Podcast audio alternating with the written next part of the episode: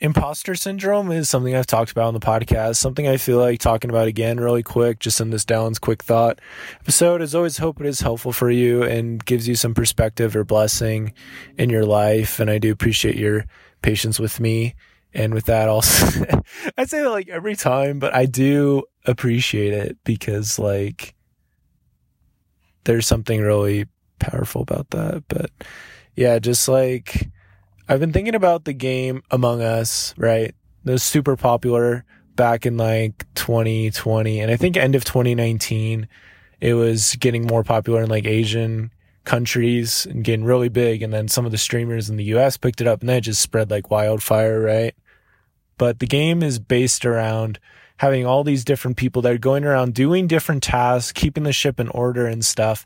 And then there's one guy who's in the impo- who's the imposter. You don't know who he is, but you kind of suspect it. The imposter is going around trying to, you know, kill people and also just mess things up in the ship if he can. And just, uh, I actually, I don't even think he really messes up stuff in the ship, just sort of doesn't do anything. And then, of course, if you catch the imposter, then you win. And if the imposter gets away with it, then the imposter wins. I've been thinking about this in terms of like mindset and just things going on in my mind and, and whatnot. It's easy to think like, oh, I'm an imposter because I said I would do this and I haven't done that yet. The real truth of the matter is that if you are still trying to do that thing, then you are getting closer to it, you know, like you are helping out in some way. You're helping out the ship. I feel like the ship is sort of a metaphor for this long term journey of life and that there's times where things sort of like fall apart a little bit, but the ship nevertheless is still going. And yet there might be some things that are trying to mess things up, or it seems like things are trying to mess things up, or you think the enemy is yourself, when in reality, there might just be some thoughts in there sort of snuck in that need to be pruned out. And, and that's okay. But like who you are hasn't changed. You know, like everybody has crazy thoughts, thoughts about all kinds of th- different things, thoughts that go all over the place. But you get to choose what you do when you have those thoughts or when you have those ideas. Even just today, I helped one of my neighbors by checking if she had her package brought in from Amazon. It turned out it actually been brought to the mailbox. So no worries there. It got me out of the house, you know, which was good. And I look at it that way. It's like it was a win, got me out of the house. But as I was walking down the stairs, I saw this like ledge that was like above me. And it's like I could try to jump up on that and try to do a couple pull ups. But then I looked at like the gap between that and the stairs and I'm also pretty like sore from a bunch of push-ups I did a, a little bit ago. I'm still sore from that. So I was like, not going to do that.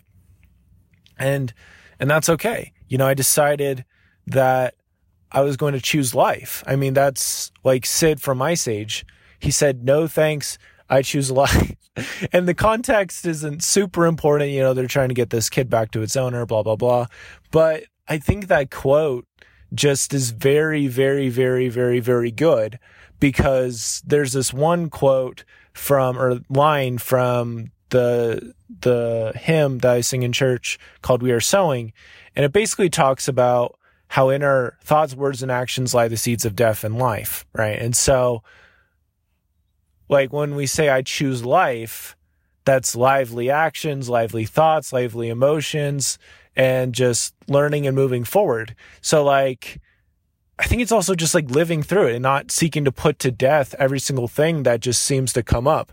And I think I want that sometimes. I'm like, oh, there's this bout of some unemployment. I want to put it to death. I want to end it as soon as possible instead of sometimes just letting it live and have its course, letting it roll its course sometimes. Or when you have like all kinds of difficult thoughts about yourself, and instead of like letting them be for a little bit, like trying to get them out, like trying to like forcefully take them out, when all in reality, you just be like, all right, well, thank you for coming by. I'm going to go get a pizza. I'm going to go chill. I'm going to go do something else and leave. And it eventually will leave. So I don't know. That's my thought. Like just choosing lively thoughts today and learning and choosing life. Yeah. And I think we all feel like imposters. I think that's because we're trying so hard and we have this idea, we have this expectation. And my cousin Clark, who I still haven't had on the podcast, but he talks about this about concept of expectations versus reality.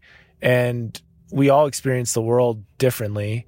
You know, somebody might see like a supermarket and the other person sees like, this is the answer to my problem or whatever. And it just changes. Like whatever we see changes, can change from day to day. There can be little fluctuations. Like I went to DI a couple days ago and was like, I want to find a chair.